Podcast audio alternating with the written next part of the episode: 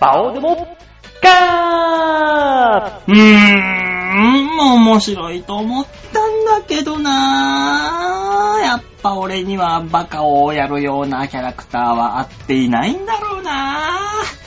やっぱ魔の第三種、事務所ライブ明けは気が重いな。もうこのまま酒飲んで寝ちまおうかな。おあれあれあれこれ、音声入ってんの？あれほんと入ってる？今、オンエア中、はじめまして、どうも、バオです。ねえ、白々しい三文芝居から始まります。いつものこの番組でございます。皆さん、僕のこと知ってますか？ね、えー、丸坊主になった競馬芸人、あ、丸坊主になったホップ、えー、残留競馬芸人のバオでございます。よろしくお願いしまーす。ね、自虐しか口から出てこないっていう。ねえ、もう、みんなが何を求めているのかがわからん ねえ、いつもの通り、第3週目はね、事務所の、えー我がソニーミュージックアーティスト、事務所ライブがある週でございましてね、その事務所ライブが終わった直後に、私これ収録させていただいております。ねえ、もう、なんだろうね。まあ、いろいろありまして、えー今週は30分の放送です。察してください、察してください。皆さんよろしくお願いします。察してください。ねえ、まあね、1時間やったところで、誰もそんな求めてないからね、どうせ。1時間30分でもちょうどいいぐらいだっていうね、もんでしょ。どんだけ自分を貶めるんだっていう、もんですけども。まあね、久しぶりにあの、せっかく今ね、坊主になりましたから、私頭。その坊主を生かしたネタをやらないと、ね、転んでもただでは起きませんよっていう感じですから。せっかくだから坊主ネタをやろうってことで、ロッキューさんというネタをやってきまして、ね、これはあのー、一休さんっていうのがね、昔、トンチを使って、一斉に成り上がった、えー昔の坊主がいるけど、ロッキュー、俺、ロッキューはもっとロックロールに、えーいろんなことを解決するぜ。っていうネタですね。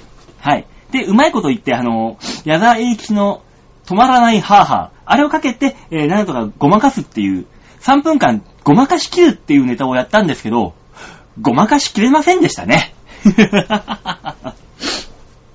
ねえ、まあまあ、そんなネタはね、ロッキューさん、もう二度とやりませんから。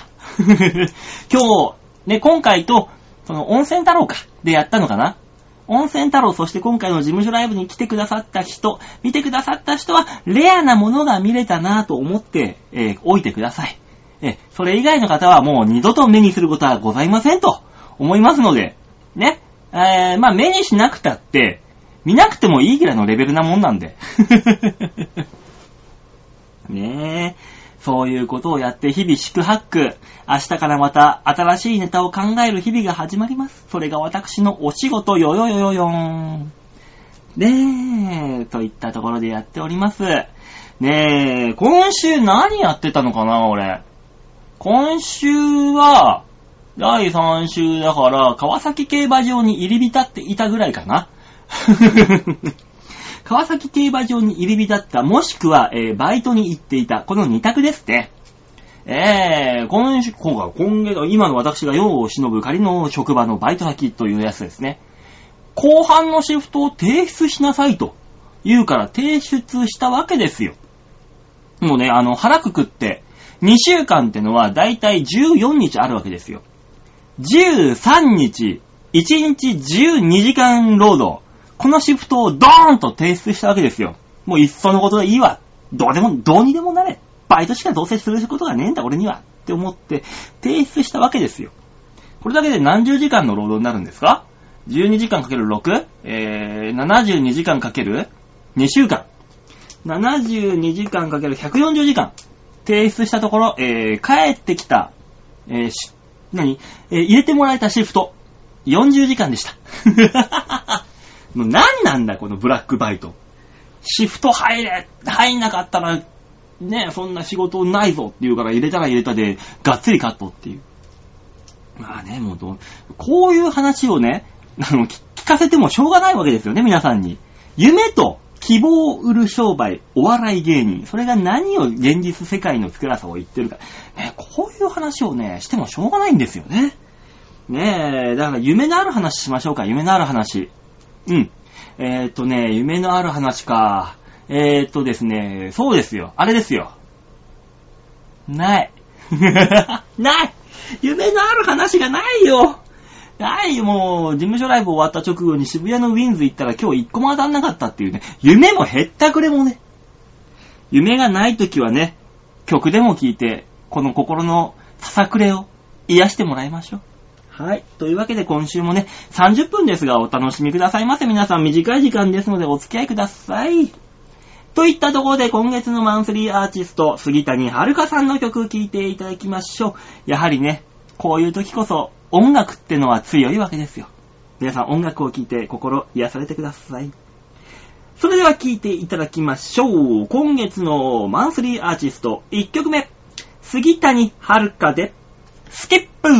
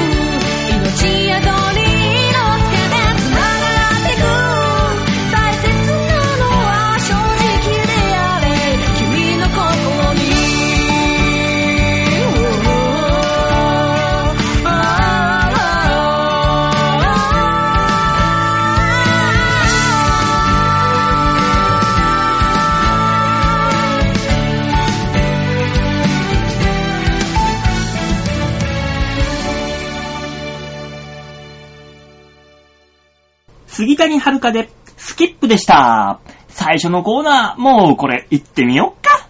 これ。大きなニュースを小さく切り取るニュースつまみ食い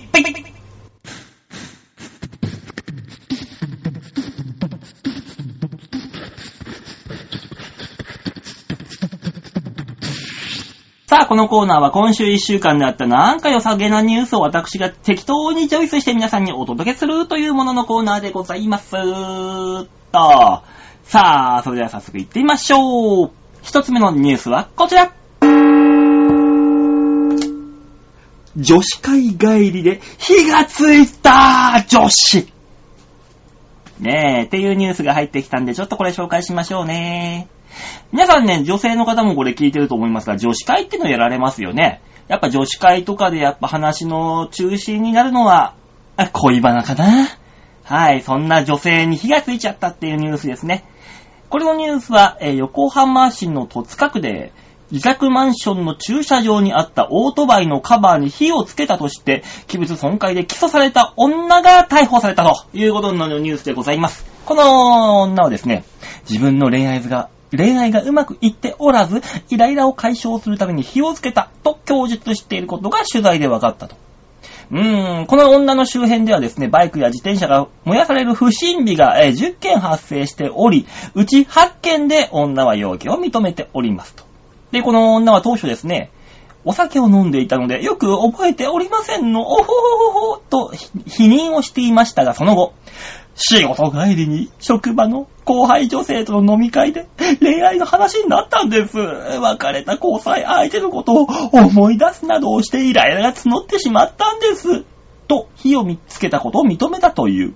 職場の女子会ではいつも恋愛の話になり、帰り道に自転車のカバーなどにライターで火をつけると多少スカッとしたんです。と話しているということですね。この火をつけて多少スカッとするっていう、その程度だったらやるんじゃねえよって話だな。だいぶスッキリするんだったらいいよ。放火なんてすごいことなんだから、すごいことっていうかどうやらないことなんですよ。これ多少スカッとすることでね、火つけられても、どうなのよ。そんなね、みんなだって女子会、まあ、男同士で話してもね、その恋愛の話というか、でも、男同士はあんま恋恋愛の話しないな。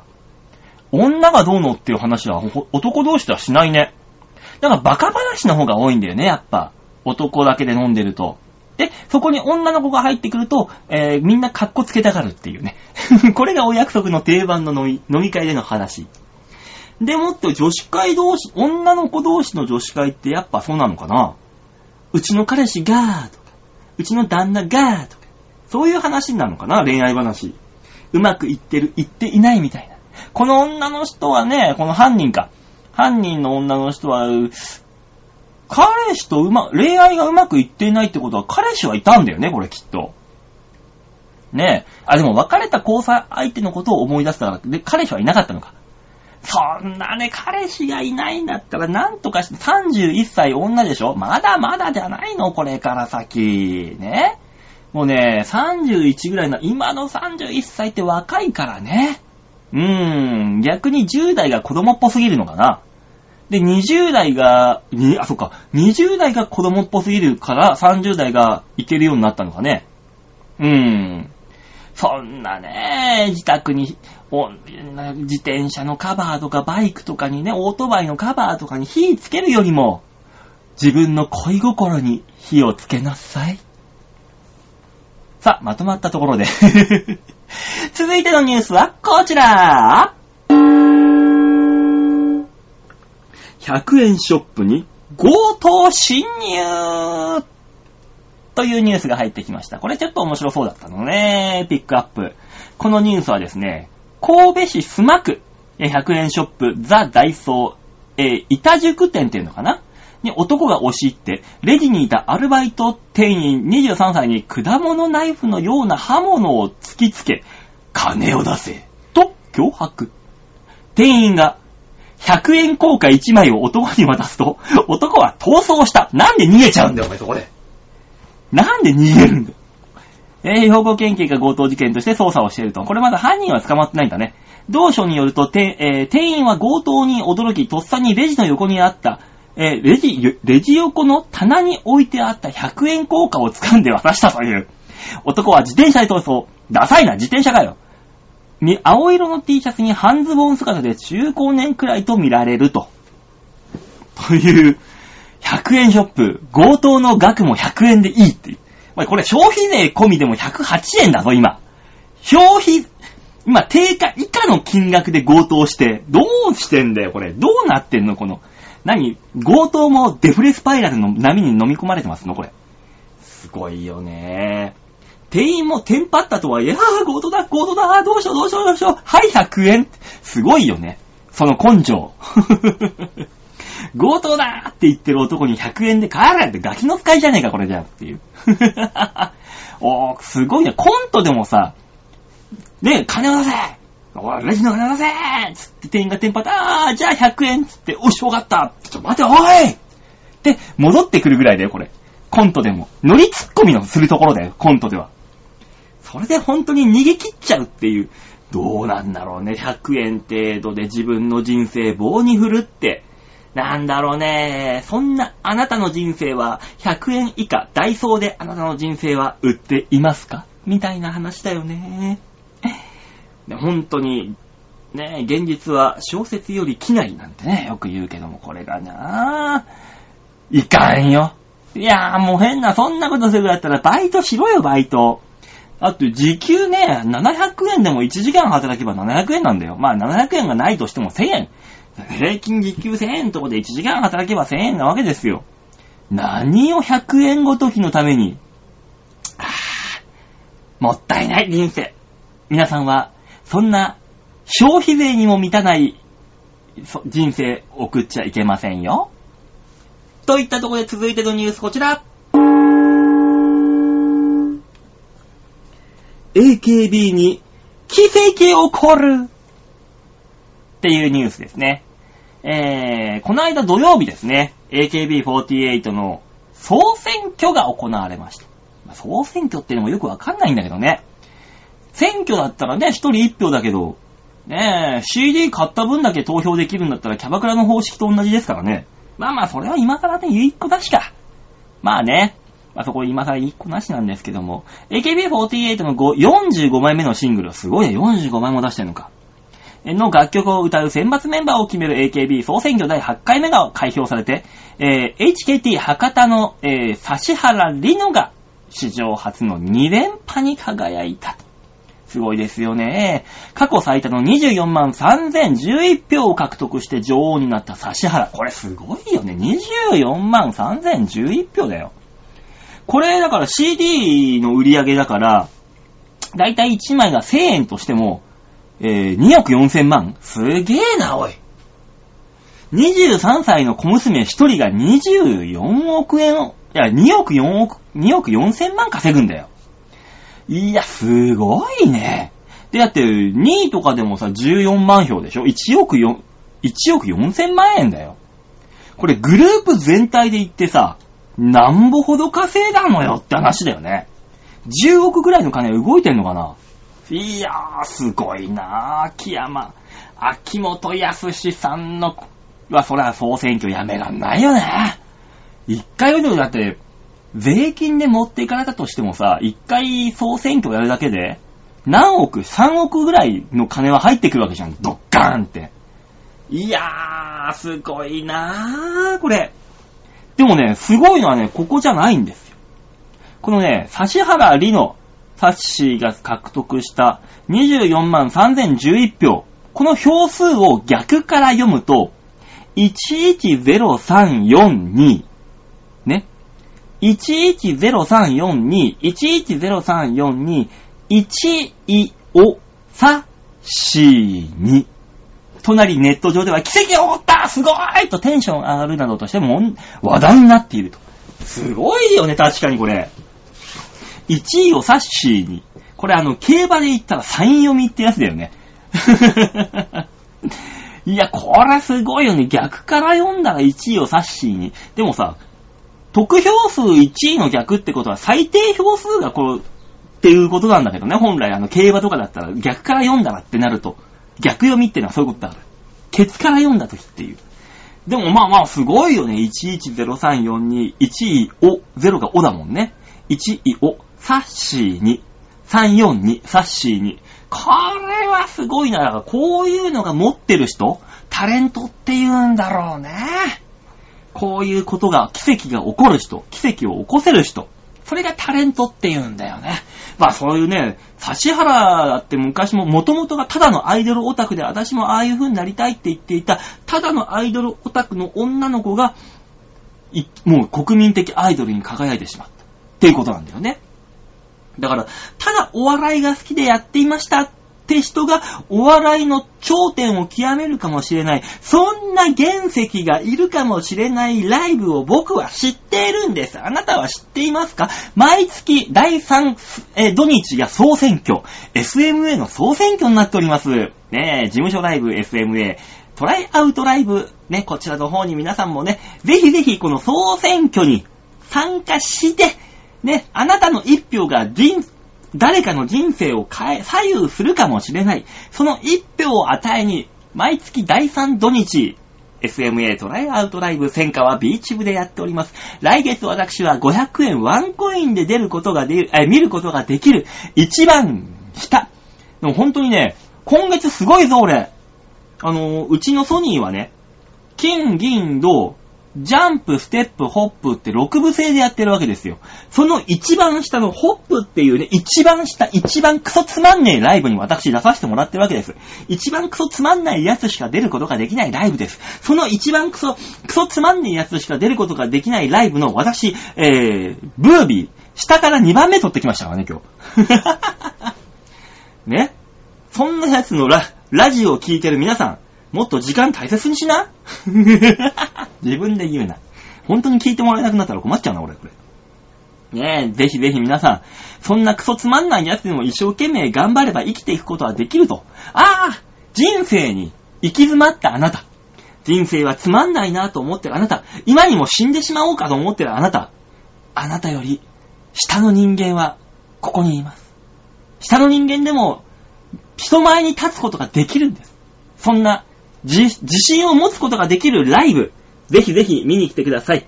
来月、え第3土日、私土日、日曜日に出る、出ることに決まりましたんで、来月7月の第3日曜日、千川ビーチ部で12時からは500円ワンコインで私の姿を見ることができます。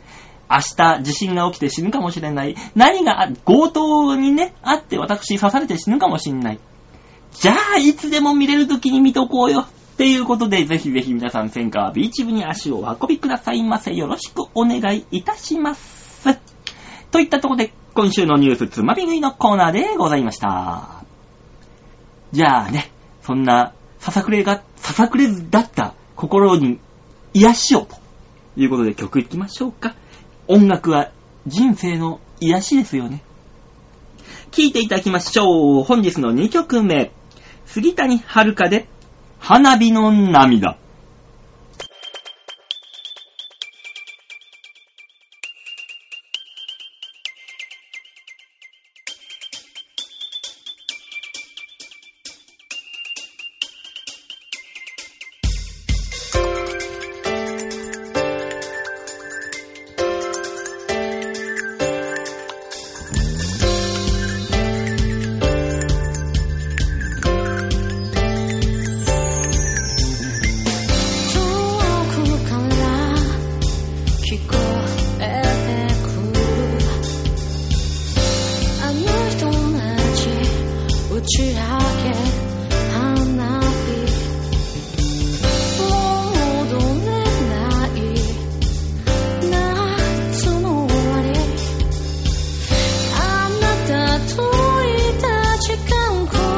是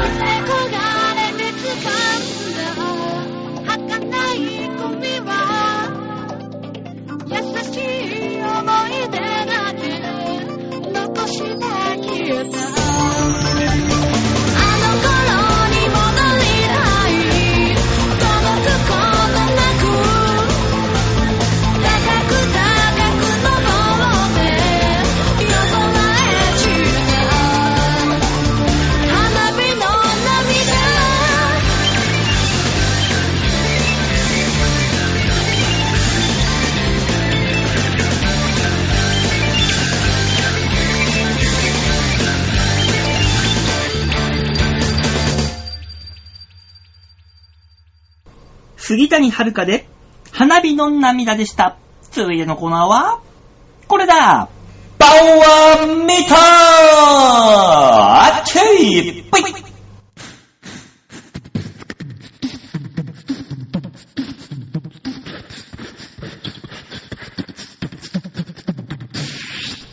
さあ、バオアミタのコーナーでございますね。こちらは、今週私が1週間でどっかに行ってきた時の写真を皆さんにね、シェアしようというね、えー、女子会的なコーナーでございます。さあ、それでは皆さん、ちょわへよ .com ホームページ画面の上のところにあるギャラリー、こちらをクリックしまして、6月の20日配信分のパオデモ化をクリックと、はい。ねえ、いつも通り競馬場の景色でございます。もうほんと川崎競馬場しか行かなかったのよ、今週。もうほんとに、バイト先と川崎の往復だけしかしてないからさ。まあそんな中でね、こういうの、こんなかな川崎競馬場の楽しみ方もあるんだよっていうね、話なんですけども。まずですね、この当たり馬券。まあもちろん当たったわけですよ。私だってね、馬王、馬の王様馬王という名前を名乗ってるだけあってね。まあ一応多少はね、当てることができると。ねでもね、可愛いでしょ ?300 円、300円、200円みたいな。ねでも、この当たり馬券がね、5000円とかに化けてますから。ね、こういうのがいいわけですよね、競馬ってのは。うん。で、まあね、やっぱ川崎競馬場といえば、グルメ。グルメがこれ有名なんですよ。川崎グルメって言って。ね。川崎競馬場はね、あの、有名なね、そのご当地ジャンクフードっていうのが数多くあるんですね。その中で僕が一番おすすめしたいのはこの手作りコロッケ。ねえ、1個200円なんだけどね、そこそこの大きさがあるんですよ。で、で、このね、何か、なぜか知んないけど、川崎競馬場ってね、辛い食べ物というか、激辛を押す傾向にあるんですね。うん。で、このコロッケもね、ビールに超合う、胡椒たっぷりのピリ辛。ねえ、これがいいのよ、このね、コロッケがね、胡椒が普通のコロッケよりもね、2倍近く入ってて、若干辛めです。若干辛めだけど、ビールに合うのよ、これが。サックサク。衣とかサックサクなの。どういう風に作ってんのか知んないけどね、すげえサクサクで、美味しい。時間が経っても美味しくいただけるコロッケっていうのね、珍しい。これね、下手したらね、そこら辺のね、肉屋のコロッケよりうまいんじゃねえかなって思うぐらいね、いい味してるのよ。普通のね、じゃがいものコロッケなんだけど。だこれあ、川崎競馬場で馬券が当たった時、100円でもね、1000円かけて1200円しか返ってこなかったとかね。もう1000円かけたら1500円しか返ってこなかったとか。そんなことがあってもね、このコロッケを、ああ、当たったから、勝った分であのあのコロッケを食べようと思うとね、何かしら心が癒される。いいんですよ。美味しいの、これが。うーん。でね、あの、もう一個このぬいぐるみありますよね。これ川崎競馬場のマスコットキャラクター、カツマルでございます。カツマルくん。これね、川崎競馬場ってポイントカードがあるんですよ。1回行ったら10ポイント貯まるってやつ。これがね、200ポイントを貯めると、このカツマル人形とプレゼント交換ができるんですよ。貯めたねー、俺。な、俺1年ぐらいかかったかな、これ。1年以上かかっていいな。1年半ぐらいかかったか。やっと手に入れたカツマル、ビッグカツマル人形。これが欲しくてね、意外と私ね、ゆるキャラブームに翻弄されやすいんですよ。でね、このカツマルくんがね、一番好きかもしんないの、下手したら。ゆるいんだよね、このカツマル。うーん、これね、競馬場でね、よくね、勝利ジョッキーインタビューっていうのがありまして、ね、そのレースを勝った、重賞を勝った時にはね、ウィーナーズサークルで、その商品のこの撮影会とかインタビューとかいろいろあるんだけど、そこに川崎競馬場のマスコットだから、この勝丸も参加するわけですよ。その時にね、勝丸がね、拍手をね、ねなんかなん、優勝したジョッキーの山崎誠二ジョッキーでーす。みたいなね、拍手あるじゃない。その時、勝丸も拍手をするんだけど、この時の勝丸の拍手がね、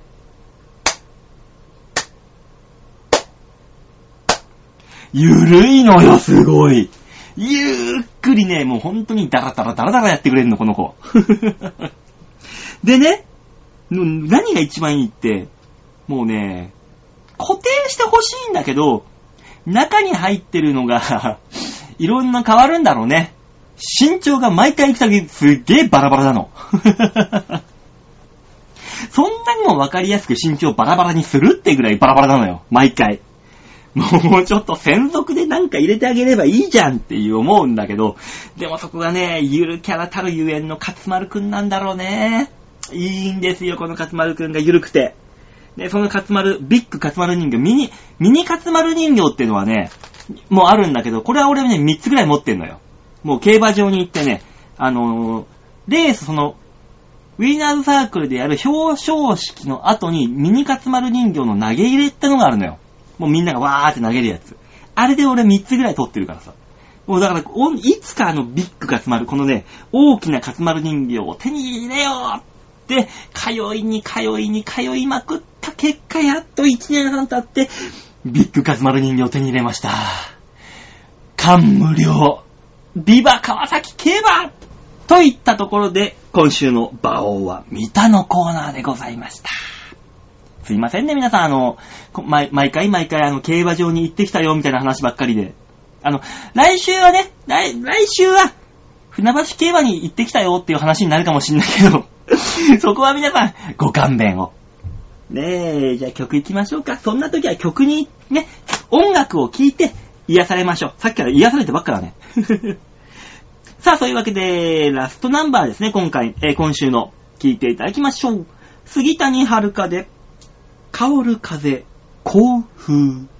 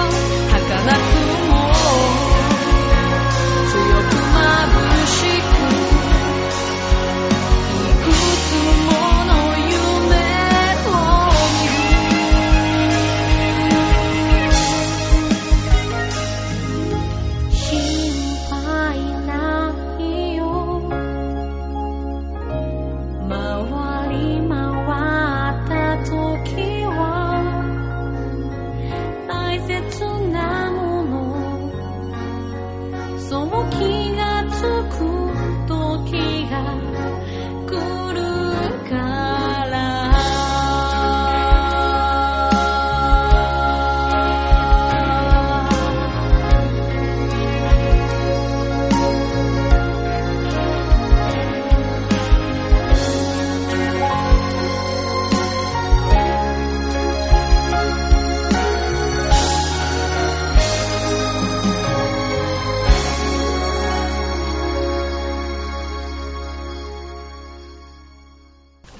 谷遥で、甲風でした。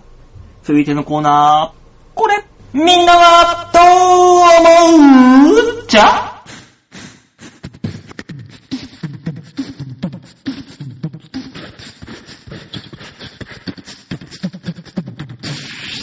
さあ、みんなはどう思うのコーナーですね。このコーナーは皆さんからメールをいただいて、それを読ませていただいて、あーだこーだ、わっちゃわっちゃ、うっきゅうっきゅう、うっふうっふしようっていうコーナーでございます。このコーナーは皆さんからのメールがなければ、成立はしないんです。なので、ぜひぜひどんなんでもいいから皆さんメールをください。よろしくお願いしまーす。さあ、そういったわけでメール紹介しましょう。ラジオネームは、ハクさんでーす。よろしくお願いします。ハクさんありがとう。バオさんこんにちは。ハクでーす。バオでーす。スキンヘッドのバオさんの画像を見ましたけど、確かに、ドン引きしますね。ほんとそんなにドン引きするそうでもなくない？確かにあの、ナチュラルな反りは入ってるけどさ。あの、昨日もうちのおかんにこの反り見られてさ、あんた、反り込み入れてんの？つ自分の息子、この年になって反り込み入れるわけねえだろつって。そうなんですよ。ナチュラルなんですよ、俺のこの反り込み。うん。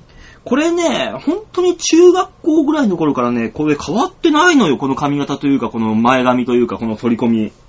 だからさ、あの、頭髪検査とか制服検査とかいいか、服装検査か、あったじゃない、昔。あれで毎回捕まってたの。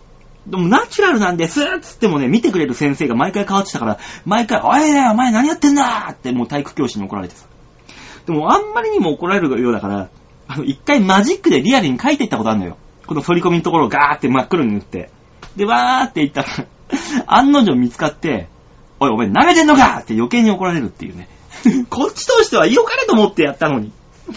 ねえ、そんな、これナチュラルな反りなんだよね。えー、えー、馬王さんのスキンヘッド画像確かにドン引きしますね。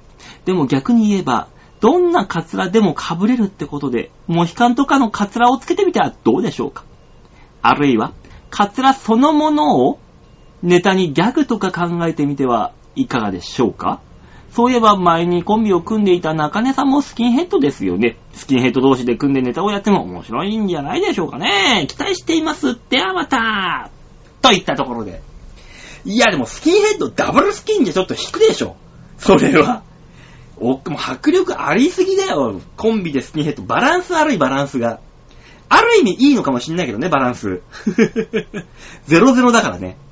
いや、でもね、最初、それはバランス取ってどちらかが毛はねないと、ね、いけないわけだけど。まあ、そうそう。でも、カツラそのものをギャグに。うん。その、毎回いろんなカツラをかぶって、毎回いろんなキャラになりきるってことでしょ？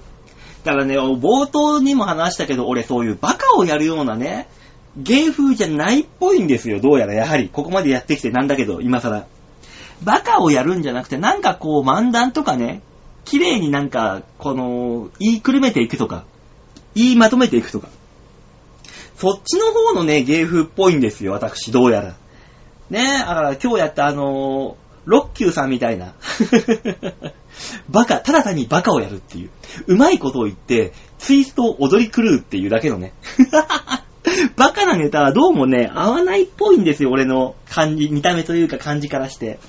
だからね、ちょっとそこら辺もうちょっと考えていかないといけないんだろうなっていうね、感じなんですよ。ハクさん、なんかいいネタない？ねえ、困ったもんですよ。ほんと皆さんね、これを聞いてるあの、場を、こういうことやってみたら、っていうアドバイスがあってもね、あの、私、あの、率先して採用させてもらいますんで、そういうの。迷いに迷いまくってます。ぜひぜひね、そういうこともね、いろいろあり、いろいろやりたいと思いますので、なんかしらね、やってメールください。よろしくお願いします。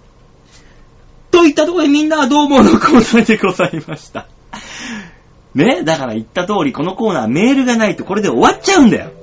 ね、ハクさんからのメール、これで終わりなんだから、今日、今週、これ、いいつしか来ないんだから。ねえ、そういうわけで、皆さんね、何卒、何かしらアドバイスをいただき、アドバイスでもね、クレームでも、もうこの際クレームでもいいです。ねえ、いい加減ね、ヨッシーとか大塚とかをね、もう一回できればいいんですけど、まあ、場所がね、ないわけで、誰か、あの、ラジオ収録する場所を提供してくれませんかね？提供先があればなそこでなできるんだけど。ねえ、皆さん、番組存続のためにご協力をよろしくお願いしまーす。ね、というわけで、あの、30分で終わるって言いながらもう30、45分やってますね。いかんなぁ。俺もね、喋り出すと長くなっちゃうんだよね。ねえ、誰も聞いてくれないんだろうけどさ、これ。